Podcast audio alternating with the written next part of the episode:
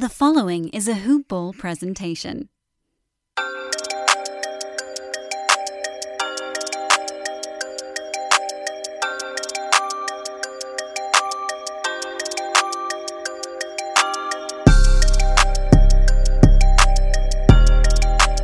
Hello and welcome back to the Sports Ethos Atlanta Hawks Team Coverage Podcast, formerly known as Hoop Ball Hawks.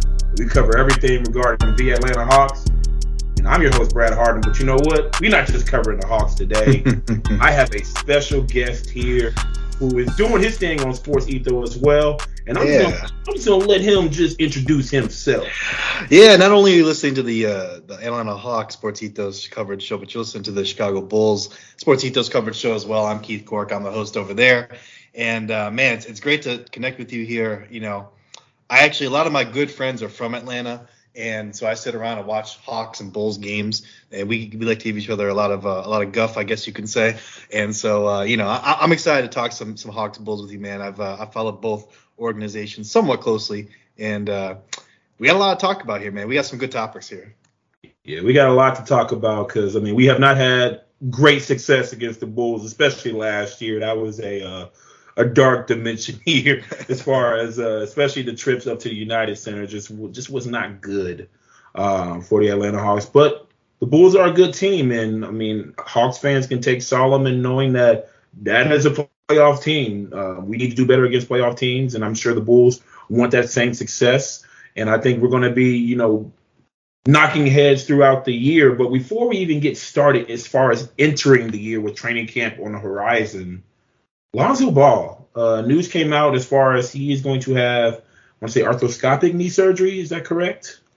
Yeah, arthroscopic knee surgery. So basically, you know, what they're going to do is they're going to basically be removing, uh, you know, some kind of foreign matter or some kind of, you know, something that's been stuck in, in the procedure they did before. So just to kind of recap, you know, obviously for the Hawks fans, especially out there, but um, Lonzo Ball played 35 games last season. Then he basically sat for a while. No one knew what was going on for a minute. And then a couple weeks later, we kind of heard the news, you know, hey, Lonzo Ball is going to be going in for, uh, you know, some knee surgery, and he's going to be back in six to eight weeks. And so, you know, it sucked at the time, but you know, I think every Bulls fan was basically saying, "Hey, let's go do this now because we're going to need you for the playoffs, man." You know, that was right. You know, the timing was going to be perfect. He'd be back maybe you know, one, two weeks before the playoffs started, get his rhythm hopefully, and uh, we go from there. And, and Lonzo really does uh, do a lot for this team, which we can get into later. But anyways, six to eight weeks has now turned into basically at this point a year until this guy's going to see the floor again. So it's been very frustrating as a Bulls fan um, to follow this. And you know, Lonzo's had issues here and there uh, with his body, so it is something that is definitely at the top of Bulls fans' minds right now. And you know. And I'll, I'll just get into it. I mean, like I said, you know, Lonzo is the key to the engine here as far as the Bulls' offense goes because the Bulls like to get out in transition. They like to run the basketball. They like to, you know, for a good portion of last year while Alonzo was healthy, they were actually first in a lot of metrics when it comes to, you know, offensive efficiency in the transition. So, you know, scoring the transition is something that Lonzo Ball helps out a lot with because the first thing he does as soon as he gets that ball is he looks up the floor. And if he can't get somebody up the floor, he's up the floor as fast as lightning, man. This guy's quick. And uh, so that pace is something we really missed when he went down. We had Ayo Dosunmu playing uh, point guard for us most of the time, sometimes Alex Caruso. And um, yeah, so you know he's going to miss four to six weeks with this latest surgery, and you know hopefully once that's done and and you know he's through that time period, hopefully he's totally healthy and can play you know 60 or 55 to 60 games this season. Uh, That's my my biggest hope right now. Um, because I think the Bulls really do need this guy to be a successful basketball team.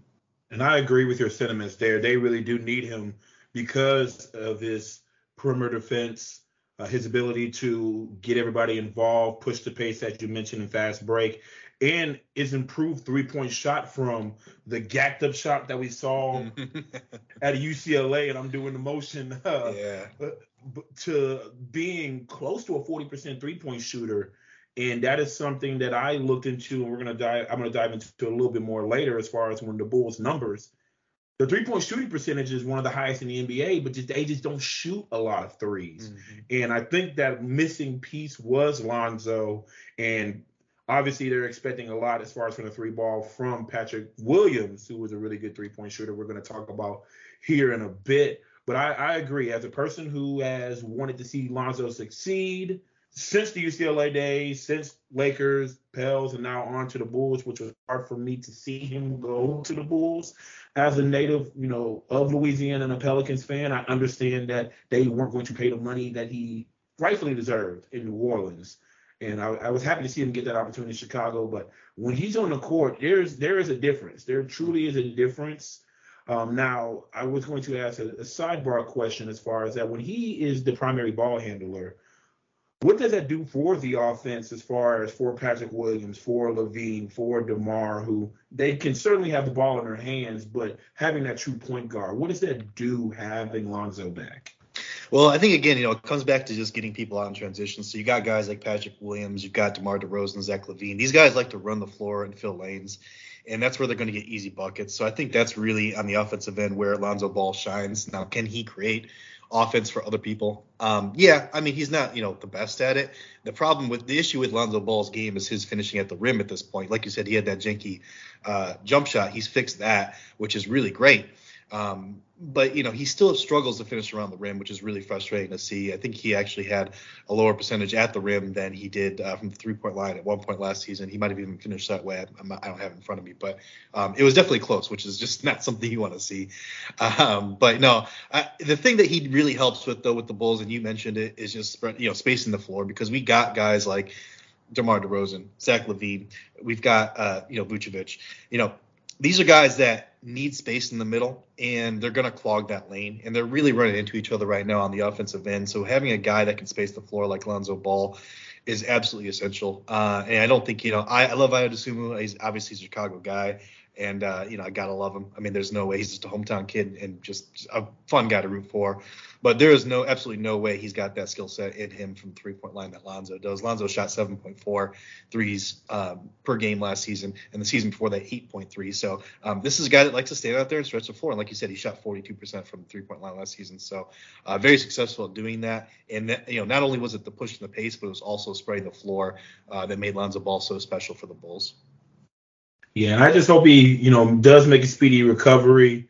Um, I don't have in front of me the matchups that we do have, um, all all the matchups between the Hawks and the Bulls for this year. Um, I should have been a little bit more prepared there, but you know what? We're going to talk a little bit more about the Bulls. And you mentioned Patrick Williams, who is someone I really wanted to have a conversation about because there's a lot of similarities. We talked about this offline between Patrick Williams and DeAndre Hunter as far as their importance on this team, especially at the small forward position.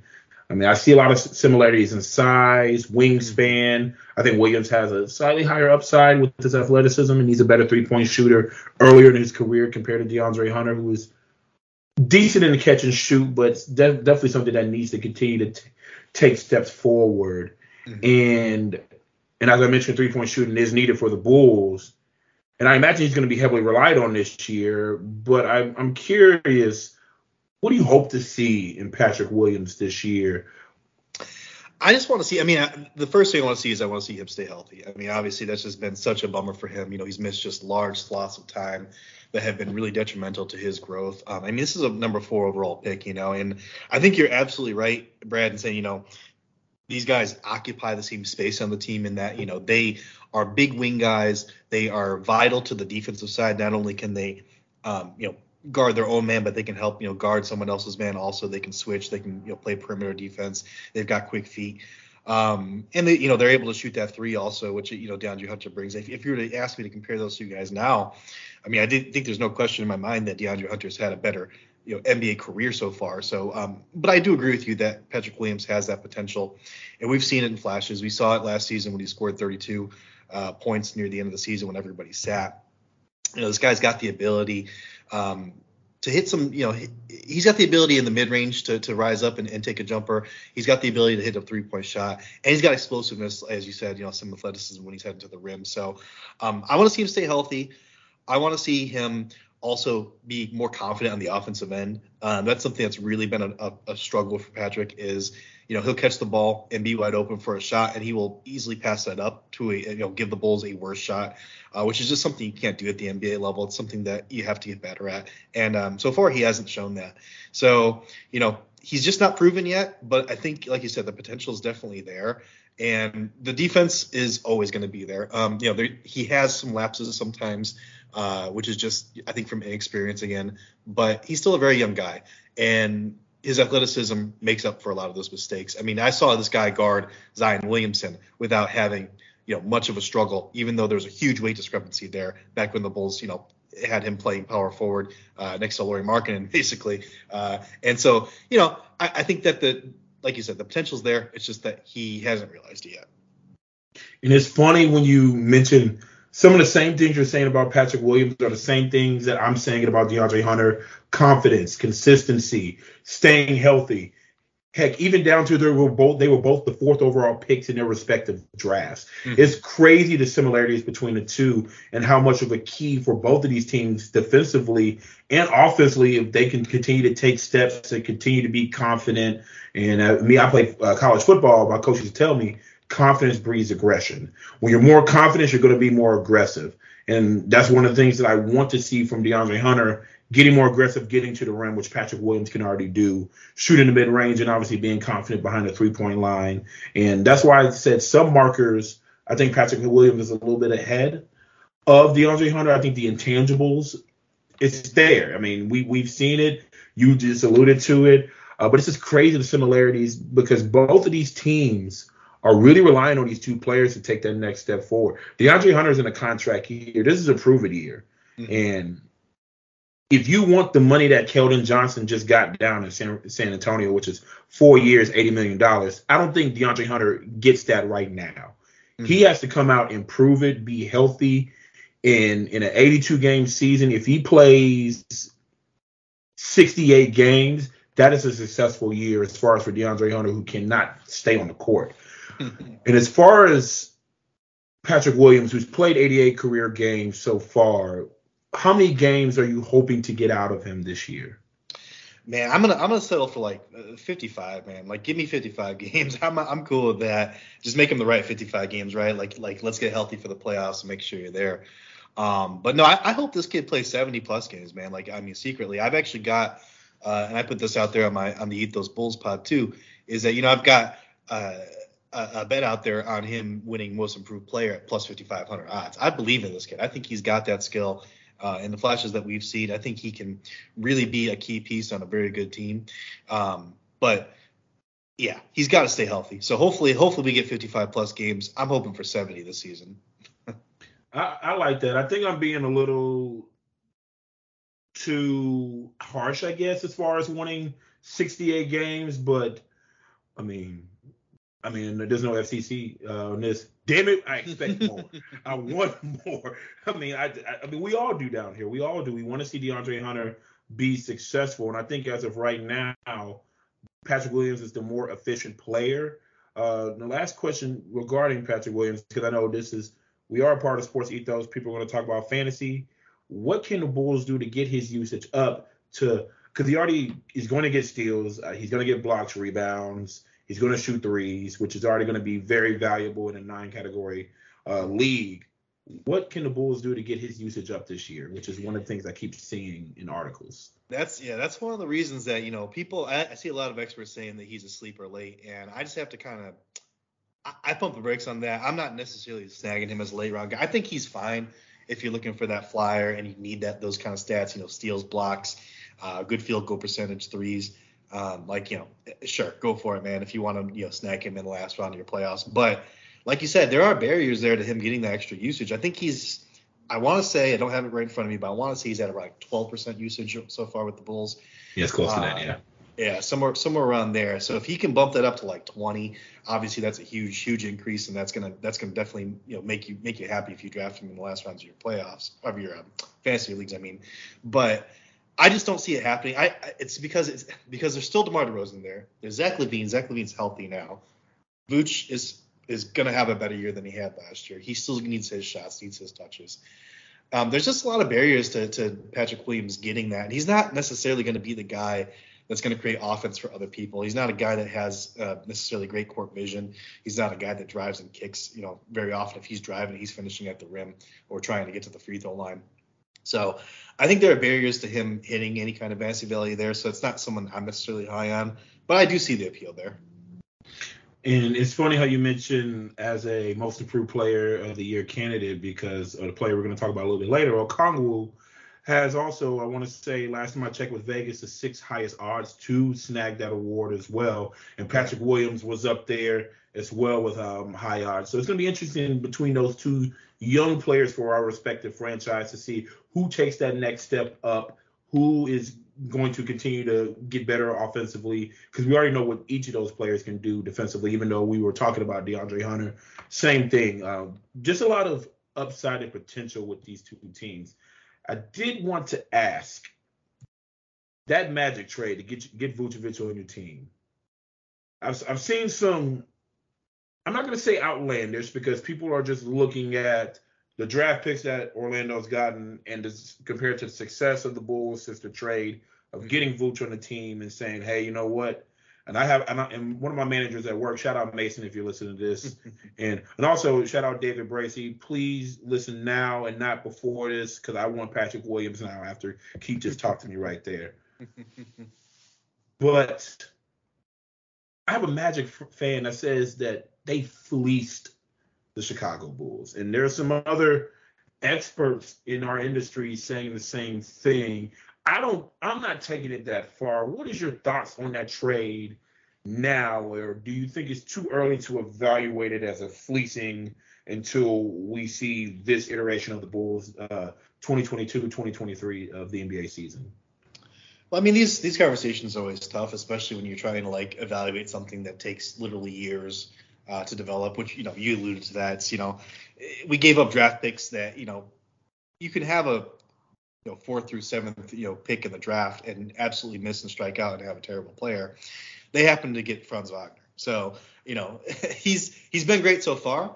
Um, you know, it remains to be seen if he can keep that going. I, I of the belief that he can. I, he's a guy that I'm high on fantasy also, but um, you know, I, I think Franz Wagner could end up being a very special player. So I think that's where people are coming from when they say, you know, oh, the Bulls got fleeced, um, you know, because the Bulls haven't necessarily seen a lot of success with Vooch. Vooch has been a very polarizing figure uh, for the Bulls fandom and for anybody on the outside watching the Bulls. And it's it's clear to see because it's just hard for him to, um, I guess he hasn't really quite gelled with Zach LaVine. And now that after DeMar DeRozan came over, he had even a tougher time um, being basically the third wheel here. And people are going to pick on his defense. I actually think he's actually an underrated defender. I think he's average, you know, at worst maybe even a little bit above average. He actually anchored a top five defense in Orlando for years. So it's not like he's an absolute slouch on defense, and we see the effort, um, you know, day to day if you're watching this team. So I'm not going to rag on him for that. I think he's a very, very talented player. He's a three-level scorer from the center position, which is a very rare thing to get. Um, so I can see the appeal. I can see why the Bulls pulled the trigger on it. Um, I think, you know, if we don't get Vooch, do we get DeMar DeRozan? That's another question that you have to think about. And I don't think people that are, you know, saying that the Bulls got fleeced thought about that. Um, because I don't think DeMar DeRozan comes if it's just Zach LaVine and a bunch of trash, which is really what we had. Um, you know, sorry, Lauri Markkanen, you're doing great now, but you were playing like literal trash when you were on our team, and I don't, I don't hesitate to say that. But uh, but no, Ooh, that's good. That's good. That's but, good. You know, uh, but you know, it, I, you know, so in the end, what I can say is I think it worked out for both teams because the Bulls got Demar, they got Vooch, they got Zach LaVine. They you know had a very exciting team last season until Alonzo got hurt. Then they kind of backslid a little bit. Um, the Magic, very exciting young team. They got some nice young talent. Remains to be seen what they do with that talent. So um, you know I think it worked out for both teams. I really don't think if you want to say who won it, if you want to get you know if you want to put a gun to my head and ask me who, who won the trade, I would probably say the Magic. Okay. Okay. And I I would say the Magic now, but not to the extent that some of these other people are saying. I, st- I think it's still yet to be seen, and I'm excited to see what is to come for the Bulls this year, um, except when uh, the Hawks are on the schedule for them. Uh, one quick question before we go to a quick break. Uh, are you happy that you didn't get Gobert this summer? I, I, I really want to see what this team could do with a with a center like that. Again, I, I, I can't speak enough about Vooch's you know abilities and you know he's a three level scorer and all that. I already spoke to all that, so I love Vooch, but but man, I, have been clamoring for this team to get a different kind of a I guess, different dimension of a center, you know, Miles Turner or Gobert, um, since basically, I don't know, a season ago. So all of last season. So, you know, it, I, I, I, I would have been okay with it, but I mean, obviously, when I saw what the what they had to give up to get Gobert, I was like, nah, I'm not, there's no way I'm giving up five draft picks and three swaps and all this young talent, and it, it's just, I mean, good for the Timberwolves. I hope they do well. I love that team, so you know, I hope they do well, but I, I wouldn't pay that price. yeah, that, it was a very steep price. I know the Hawks were in the same sweepstakes. I'm glad we didn't pay that. We did pay a different price for Murray, which we'll allude to a little bit later.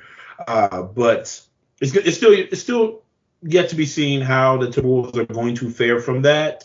Um, I just know that you know spending some time in the Midwest and St. Louis, there's a lot of Bulls fans there. In my group chat, I always said, hey, you need a rim protector more so at the center position because there's enough offense already to go around on that team, even though it could be better, especially when you get Lonzo back into the fold.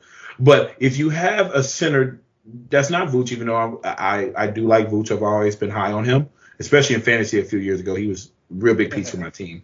Uh, go yeah, Gobert doesn't command touches. Right. He, you, you, don't have to run your offense through them, and then he can anchor your defense. So I go back and forth with Bulls fans in my fantasy league that hey, I think you need to do this, and they're like, no, we need Kevin Durant, we need everybody. like they're they're they're sounding like Knicks and Lakers fans about needing everybody else other than what they truly need as far as addressing the team needs. Because I always looking on the outside looking in, and it's the same for the Hawks.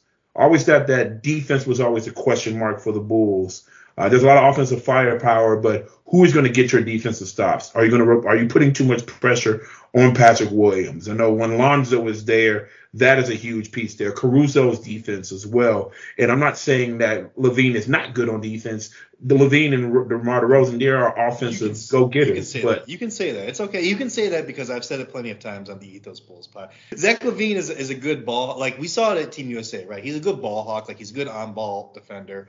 Um, he's got athleticism, so that really helps in that aspect of defense. But man, his defensive awareness, I think on 2K they have his defensive awareness at like a 63 or something, which I think is even too high. Because man, this dude gets lost on the defensive end like probably 30% of the game. And then he sits and like blames other people. And I'm like, dude, you clearly lost your assignment. Like you were not even, you had your body turned totally the wrong way. So, you know, I, that's one of my pet peeves for, for Zach LaVine. I wish he would get better. I think at this point, though, we just kind of got to live with it because he's such a talented scorer.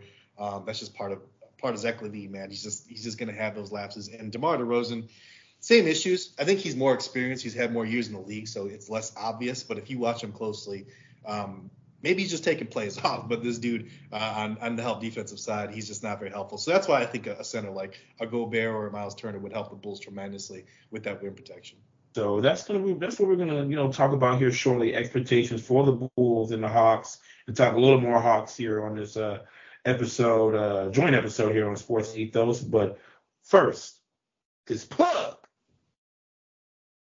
Okay, listeners, it's time to talk a little fantasy hoops. Now, I don't know about you. I'm in several fantasy leagues. and every fantasy league that you are in, you have a rival. Pokemon Ash Ketchum had Gary. And I know you have your Gary out there. So it's time to beat Gary and get the insight that you need to take your stuff to the next level and win a fantasy basketball championship. Do you remember who led you to Tyrese Halliburton, DeJounte Murray, Terry Rozier, and Mikal Bridges before any other rank list? I know which one. It's the Brewskis 150 and you probably turn those huge wins into some cash or a fantasy basketball championship. This year, the Brewski 150 is on sale for a limited time, and Ethos 360 subscribers can get access in less than a week. Head to sportsethos.com and click on the premium tab to grab membership information or the draft guide today. And yes, to answer your most important question, the Brewski 150 is included in both options. Check back daily for more new features and go dominate your leagues, beat Gary with the help of Sports Ethos. All right, and we are back. obviously it's a joint episode. Sports Ethos Atlanta Hawks, Chicago Bulls in the building. I'm in Atlanta. Where are you actually? Where are you? Well, uh, I actually, I actually undisclosed just, location. yeah, no, I'm in a black box somewhere. No, uh, it's it's I'm actually moved, just moved back to Chicago.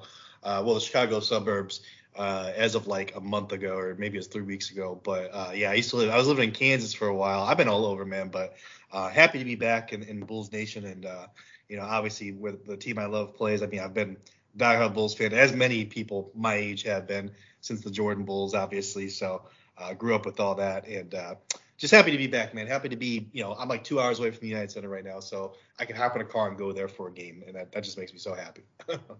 I'm happy to have you back in the Chicago land. I've had spent some time up there. It is a, a wonderful city. It's, there's a lot of similarities between Atlanta and Chicago. Um, yeah. A lot of fun to be had in those cities and a lot of sports teams. And we're talking about our respective sports teams, the Bulls and the Hawks. And we're going to talk about expectations for this year. Now, I'm going to kick it to you. You brought up the the over under as far as win totals uh, projected for each of our teams for the 2022-23 season. So yeah, I think what we found, and you know, we were looking at it a little bit. We were both a little surprised. I thought I had seen the Bulls at about 44.5 for the over under, which for me feels about right. You know, we can talk about that a little bit more, but 44.5, I'm to say. But but when we looked here, it was 43.5.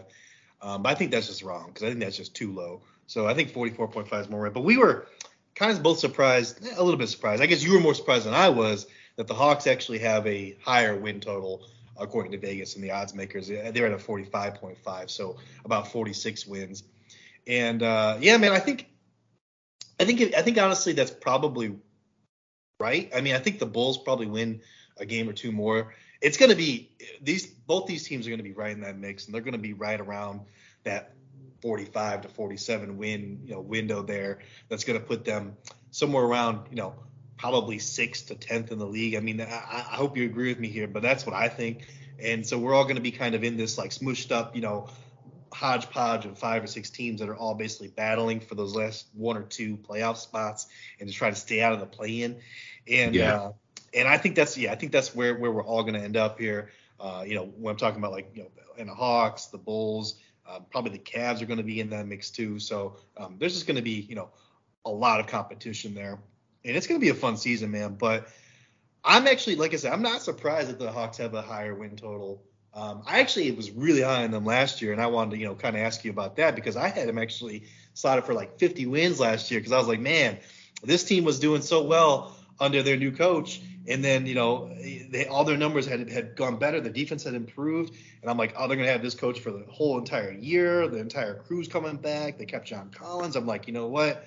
This team, I had sky high expectations last year. And then, you know, it just didn't happen. So let, let me let me kick it back to you, man. What what are your expectations for this season? And then, like, what what happened last season? Why, why did they let me down? so I'll start with the latter. Injuries, there, there's a there's a lot of drama that led to how the Hawks fared last year. There was a lot of injuries going into the offseason after that uh, tough, you know, Eastern Conference Final series against the Bucks that we lost in six. A lot of people had to recoup. They had a shorter offseason. They were still recovering from the bubble and how there's the off seasons were going longer and longer, and that was back to normal now. Um, so a shorter off season, and there was a lot of sense of, hey, we've arrived even though they over exceeded expectations in that year. And there was a lot of factors and injuries in the league that led to the run. And I'm not going to take away from that run um, at all because it was spectacular and great for the city of Atlanta. Shout out Allen if you're listening to this as well. but sense of entitlement, injuries, not having people available, um, some philosophy issues as far as playing young guys continue to, you know, hammer the pick and roll, even though we are one of the most efficient offenses in the NBA, there's it's still very limited. And I think, and on top of that, we just didn't play any defense. We didn't play any defense, and people were pointing the fingers, trying to challenge each other, i.e., John Collins trying to challenge the locker room. And then next thing you know, he gets put out on Front Street as far as calling people out. And now he's back in trade rumors as he has been for years. So I, I think it's just a lot of stuff behind the scenes, and they needed last year because I expect them to win about 47, 40, 47 games last year. I have to go back and listen. Um, and, and just for reference, guys, the Bulls won 46 games last year and they were sixth in the East. So 47 could have got them out of that play-in game range instead of being ninth um, at 43 wins, which is still, they're only four wins off. Even after the slow start, all the injuries, the different lineups, 43 wins is still nothing to, to scoff at. And they finished really strong. So it is disappointing because of where they were to where they finished last year, you know, getting bounced out in a gentleman's sweep by the Heat. But for this year, I can see 46 wins. I can because people are healthy outside of Bogey. Because, you know, now this year, outside of Bogey, who is supposed to be back sometime during training camp, but I still expect him to rev him up slowly. But you have Okongwu with a full healthy offseason. Last year, he didn't have that liberty because he had the shoulder surgery. This year, he's after in his exit interview, he said he's going to come back with a jump shot. That's what he told Travis Schlenk. a, a, healthy DeAndre Hunter with a full offseason to improve. Healthy Trae Young. John Collins is still on this roster. You still have Capela, um, even though he did have that hyperextension, he did come back in that series against Miami. Um, luckily, with a hyperextension and nothing structural, he will be back this year. There's a lot of pieces, and obviously trade the trade for Murray. A lot of people are putting a lot of stock into that trade for Murray. He's going to improve the perimeter defense for this team and be another ball handler creator.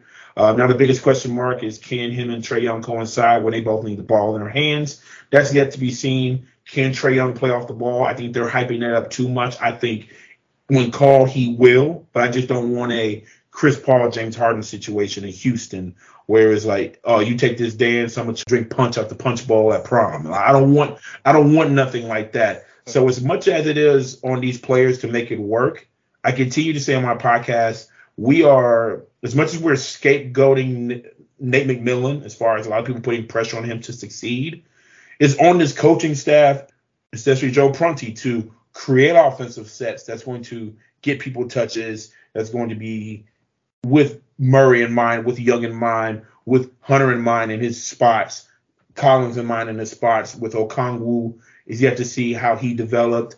There's a lot of there's a lot of work that needs to be done this offseason. And as much as it's on these players to continue to get better themselves, it's on this coaching staff, and there's a lot of pressure on this staff for them to take that next step. Because if not, if they falter in any way, there's a, there's a huge contingent of Hawks fans that want Nate McMillan out because of his outdated practices or some of the lapses during games, as far as not calling timeouts, uh, not making adjustments that we think he should be making defensively for a def- defensive minded coach, substitutions, and so forth. So it has to be we all have to come together. And if they can come together and i think this trip over to um, abu dhabi uh, when they play the bucks for two games in the preseason a time away from atlanta on the road in a foreign country where they have to bond that could really be a starting point for this team. And then they have a lot of home games before they enter a tough stretch in the month of november. That's what it comes down to for this hawks team. But until training camp happens which will be soon for both of us um, those are the things that I'm looking for. So I do foresee them potentially getting close to that 46 and a half, 47 wins. They're going to need that to avoid the play in because, as you mentioned, Cleveland is, is, is going to be a tough out, and a lot of the Mitchell overrated, you know, chatter. I think that's going to spark something for him. Now, can him and Garland stop anybody in that backcourt? That's yet to be seen. Uh, will it work? That's still yet to be seen. Uh, Toronto, will they take a step back, or do they have enough continuity that's going to make them a tough team as well? Um, those are the teams I think Charlotte takes a step back.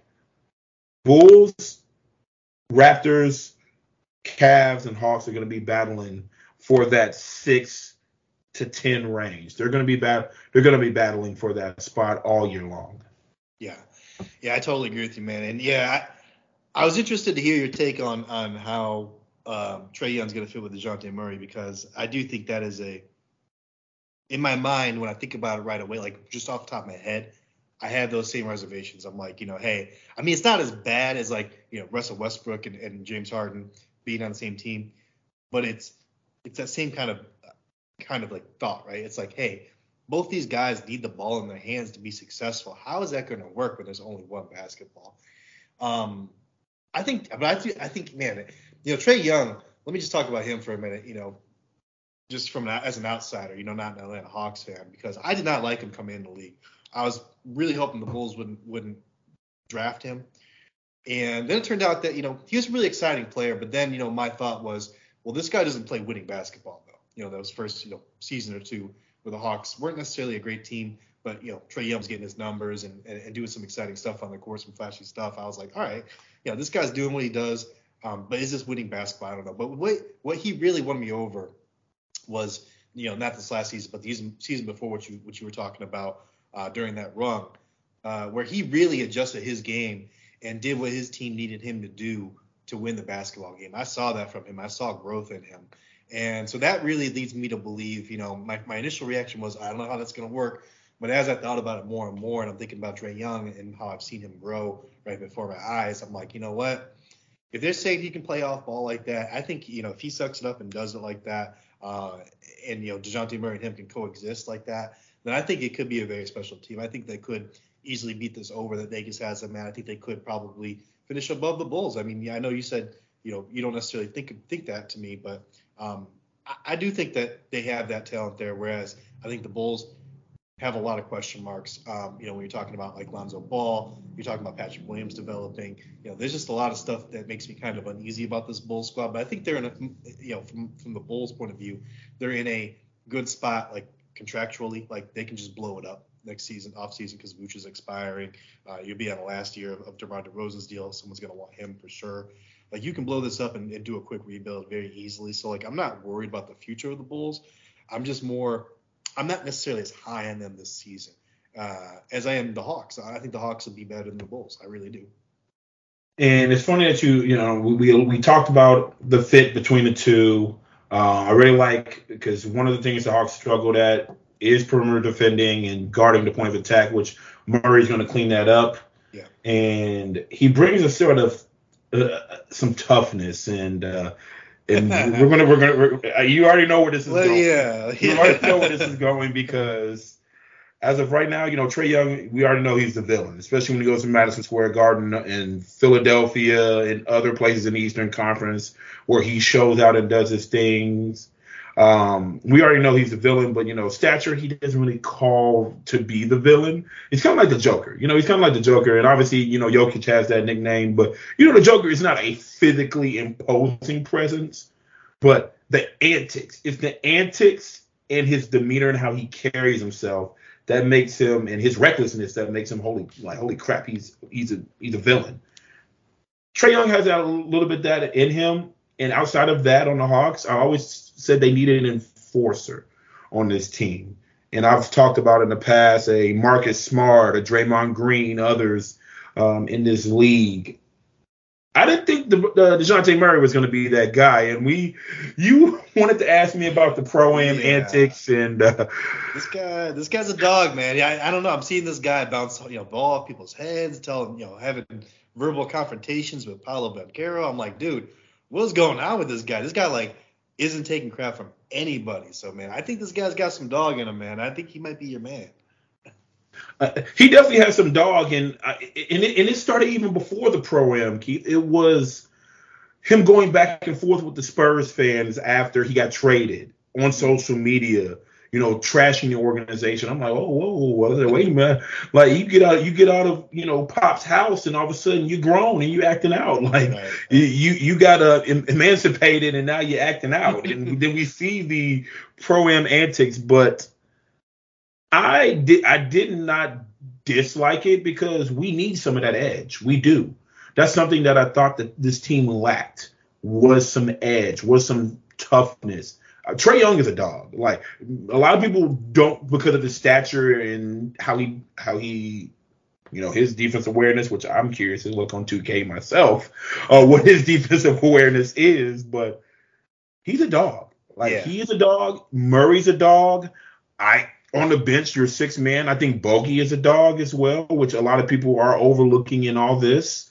I think Okongwu has a little bit in there. They're starting to I think that's the DNA that I want to see this team, you know, really cling to is that that tough team, that us against the world team, that Atlanta versus everybody, that attitude. That was that was my Bulls team. So like you know you want to go back to you know we were talking about a little bit before we came on about the 2011 uh, you know Bulls Hawks playoffs and that's my team, right? And you're talking about you know the dog and needing that spirit and that, that, that fighter on your team, right? So you know I'm gonna bring him up right now. My favorite Bulls player, one of my favorite Bulls players ever, Joakim Noah right? Oh yeah. That was like that was the guy that like you know maybe he's not necessarily the most talented dude in the world.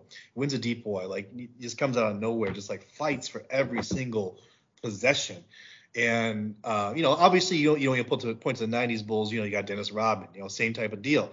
You know, it's a guy that you know not necessarily heralded, not a guy that's going to be celebrated because of his offense or anything like that. But um, he's got a role in the team, and not only that, but he's the one that when the team pushes, he's the one that pushes back, and he takes yeah. it on himself for everybody else, right?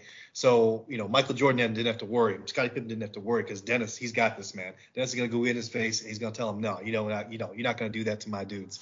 Um, you know, and I know you're a football guy, so same thing. You know, I saw you see it in football all the time. You know, someone go messes with your quarterback. I saw Tom Brady get messed with, and one of his receivers of him came over. I think it was Mike Evans. It was came over and just like you know, who should have been yeah. suspended. Right. As a Saints fan, he should have been suspended. right. Marshon did nothing but lock him up. That's all I'm right. saying. right. So, but yeah, you need that guy in your team, right? The guy that like you know makes you feel like you know. And and I played basketball in high school, and you know, you go into some of these places, and it's like you know some places you don't necessarily feel like you're you're not you're not welcome, right? You're just not welcome. You're the you're the visitor. And so, you know, who's that dude that's going to be on your team that's going to stand between you and that crowd when they're, you know, in your face and yelling at you or, or you know, whatever, what what have you? You know, someone comes up to you after the game. You know, who's that dude that you want in, your, in the back in the back alley with you? You know, when they're when they're coming with at you with a knife or whatever. But uh, but yeah, that that's what you that's what you want. So yeah, what you're talking about, man, I get it, man. That's what my you know Bulls back then had. I don't know who that guy on our team is now. I was gonna ask that. I was gonna ask who who's the I guy. Mean, I would say team. Caruso, but like he's just kind of nice, man. That guy, that dude's a little too nice, honestly. But in that series, and, and and you said that Caruso potentially could be that guy on the team, but there needs to be someone else that steps up into that role. And I'm curious to see who is going to be that guy for the Bulls. And, and I, I think, and I'm excited for the Hawks point of view I think Murray is that guy. Murray is that guy who's going to gas up Trae Young, who's going to back up Trae Young. Um, Capela is all is, is, is a tough guy too. Um, a lot of people do not maybe categorize him as that, but I think he certainly is is tough um, in, in, that regard as well. But, but I want to see others do it. I want to see more dogs on this team because that is the DNA that this this team needs in the Eastern Conference because it's going to be a gauntlet. I mean, it's going to be a gauntlet. I mean. Sh- the Celtics, the Bucks, who are going to be back this year. The Heat, I don't think they're going anywhere, even though they lost PJ Tucker. But then who gets PJ Tucker? The 76ers, who I think got better and got tougher this year, who I'm pretty high on. I have them as a dark horse, horse potentially, potentially to win it all. Uh, the top four is tough. Yeah. It, it, it's tough. You're going to have to scrap. You're going to have to fight. You're going to have to do whatever it takes to win each and every single night. Every game counts. And that's why the contest for our respective teams against each other, uh, which you already know who I'm standing with, and I know who you are standing with, but the Cavaliers, the Raptors, heck, even the Hornets who can get you, and even some of these younger teams, the Pistons, who I certainly thought got better this offseason through the draft, and the Magic. We can't sleep. I mean, uh, we have, I want to say, the Pistons are in your division. Mm-hmm and the Magic in our, our division. Those aren't games we can't just say we're going to win those games. Even the Wizards, the Wizards, we, we yeah, and who knows what's going to happen with the Pacers. The Eastern Conference is in the best shape it has been in years, and a lot better than you alluded to that 2020 2011 series. Uh, ironically, that's when I graduated high school between the, between the Bulls and the Hawks. Um, and again, for Hawks fans, it may be tough pill to swallow. We did lose that one in six. We were the fifth seed going against the number one seed. Bulls team won 60 games that year. And you mentioned uh, you mentioned Joakim Noah on that team. When I remember Boozer being tough on you guys' as team. Um, and I'm looking at the other players. Taj Gibson, another tough guy.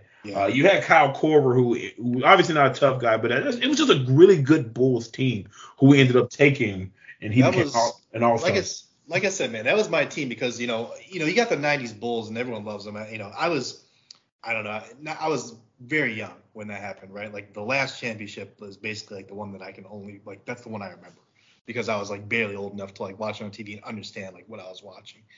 Um, all I remember really from you know being that young is that my family would all gather around the TV whenever it was on national TV, and we'd we'd watch the Bulls, we'd watch Michael Jordan because you just that's just what you did, and um, so that's really all I know about those 90 Bull, 90s Bulls. I wasn't really like old enough to really understand what was going on, but my Bulls team is, is that team which you're talking about there, and that's you know you say toughness, that was it, man. That was you know Tom Tom Thibodeau was the coach, and they had uh, Joakim Noah, and like you said, Taj. You know they had all these guys. D Rose, yeah, D Rose, D Rose, man. I mean D Rose was just gonna like blow by you and, and, and just try to you know do a, a, fancy layup or a dunk on you. Like that dude was just crazy explosive. So um, toughness, man, and that's that's what the you know city of Chicago loves. You know, it's a blue collar city, obviously. You know, we love hard workers. We love people that put their nose to the grindstone, don't do really necessarily do it. You know, the way that all these analytics or whatever say it's supposed to be done. It's just get the job done and do it. You know, the hardest way you can every single play. And that's what that Bulls team, those Bills teams were, man. Every single play. And you saw, I mean, Luol Deng just ran, ran his body into the ground playing like that. But he did it gladly because that's what, as an athlete, that's what you want too, right? You want to yes. say, hey, you know, hey, I can run through this brick wall for you, coach. You know, and those guys are willing to do that. Absolutely. No way. And I think that's why ultimately you guys did win that series. It was 2 2. Uh, there was a defensive grind, but because you had that that DNA that we just alluded to, I, I, want the Hawks to develop, and I know you want your Bulls to develop. It's what got you guys over the hump because Atlanta's a city of flash.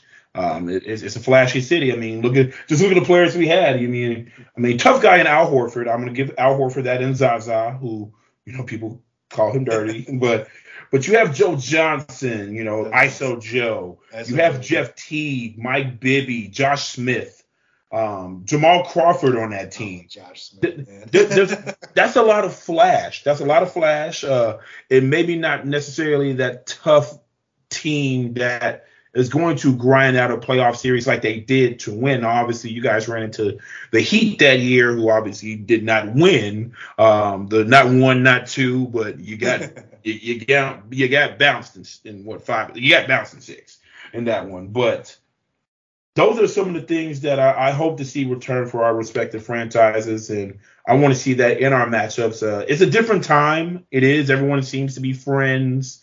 Uh, even Paolo and uh, and Dejounte are cool allegedly now, and we will see the Magic very early in that in the season.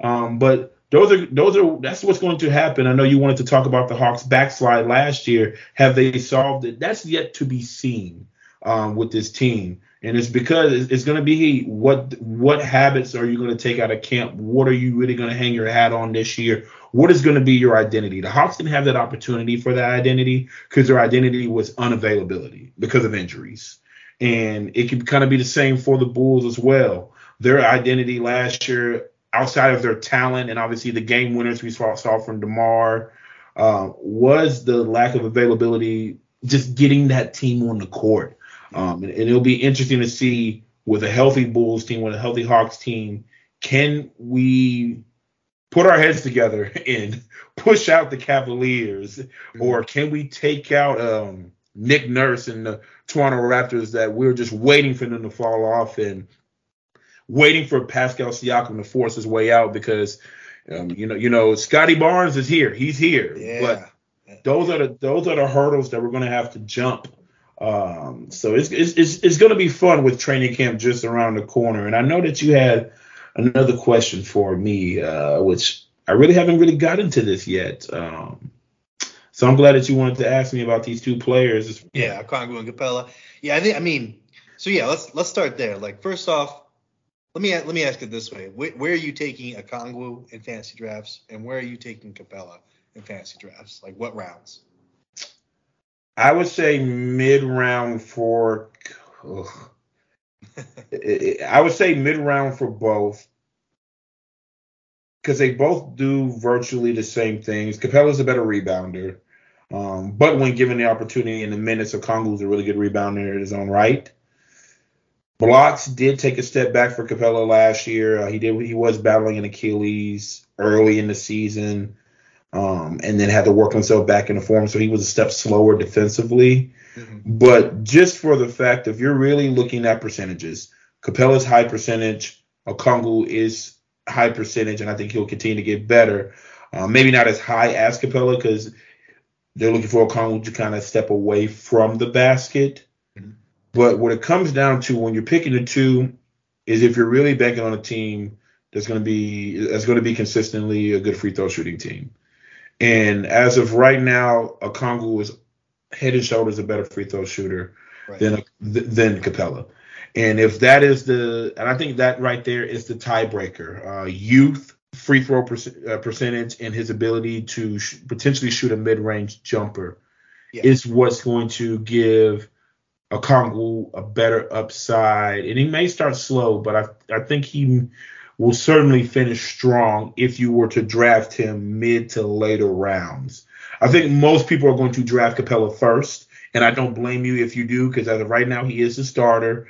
Uh, there is no change there. The only way you draft Okongwu higher is if a trade of John Collins does come and they want to put a Okongwu at the four next to Capela and really have a very strong defensive front court to pair with you know, Trae Young, who we know is defensive, the defensive inefficiencies there, Murray and, and DeAndre Hunter. But that, I think that's the only way you draft Okongwu earlier is if John Collins is out of the picture.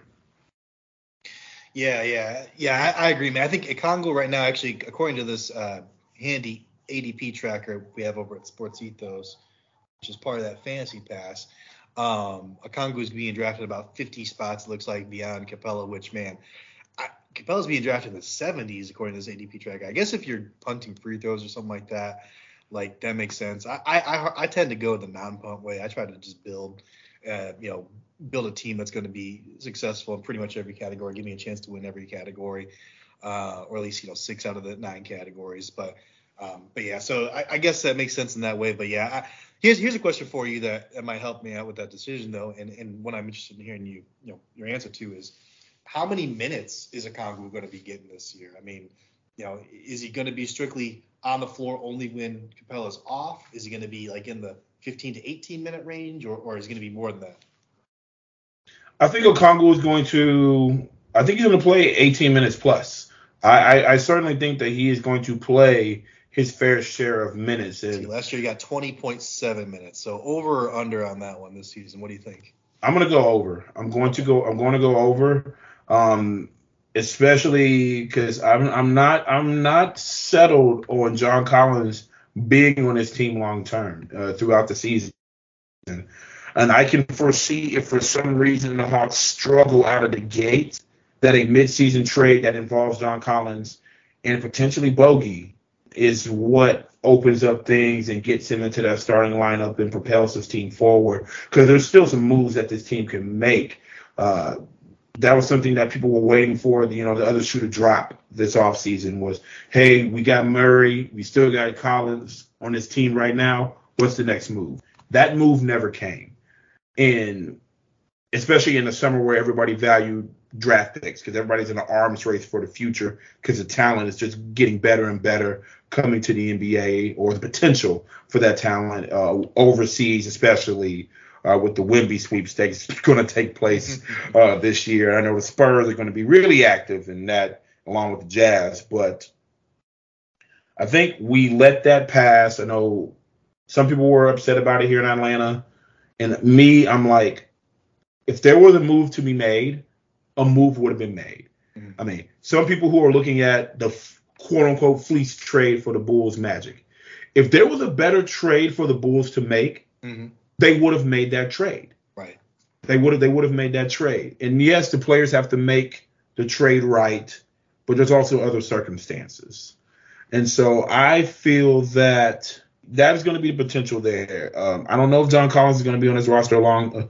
Uh, I mean, certainly his name's still being thrown around, and I know with Gallo getting hurt in Boston, uh, it may force them to potentially pull the trigger and have conversations with the Atlanta Hawks, who, and I know they're high on John Collins up in Boston, uh, trying to get back to the NBA Finals, but certainly the, the future is Okongwu. That is the one untradeable piece that that that was one constant this this offseason.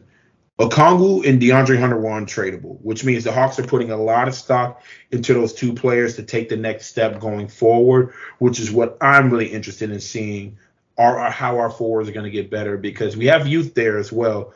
Jalen Johnson and AJ Griffin are probably going to have to play this year um, if Nate Miller can get out of his old ways and um, not, you know, yell at kids riding on bikes on uh, while he's on his porch. Uh, hmm. that old mindset. If he can get out of that, that is that is what I am looking for.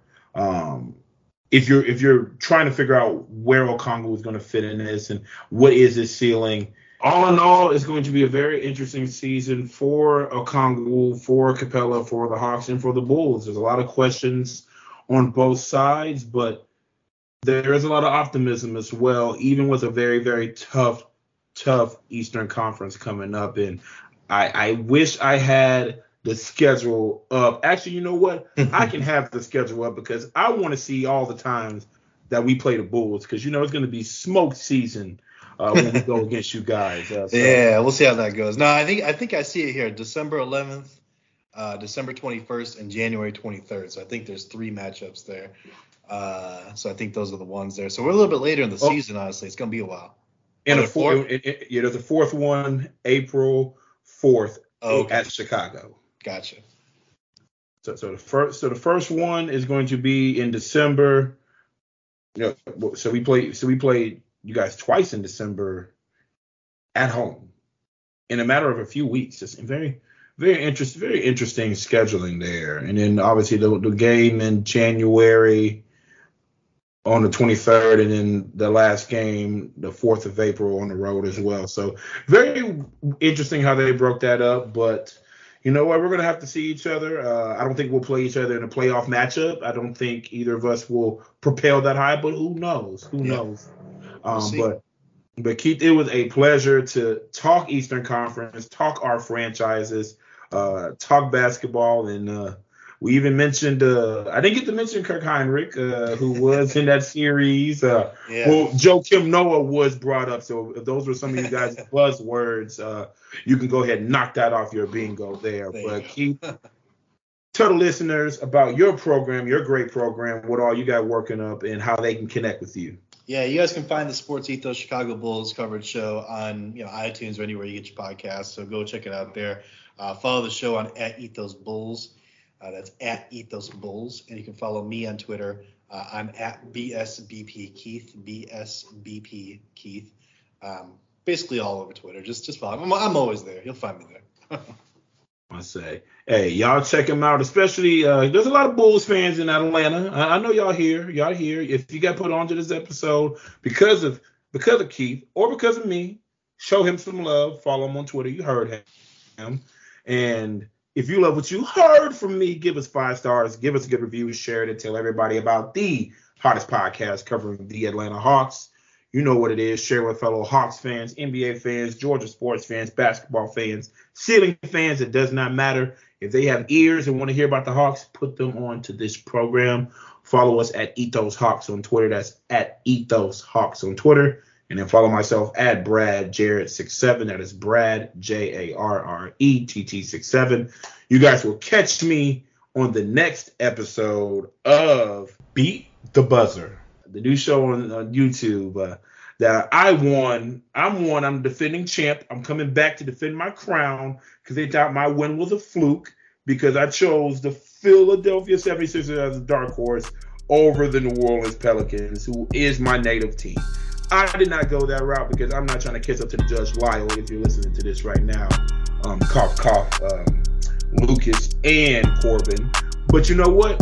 I'm coming back and defending my title. So you check us out on that new program on YouTube. I will be tweeting that out. You can catch both of us at sportsethos.com for our respective teams and continue to show us some love, support, subscribe, and also also give us great reviews on our shows as well. But we'll catch you guys next time with training camp just right around the corner.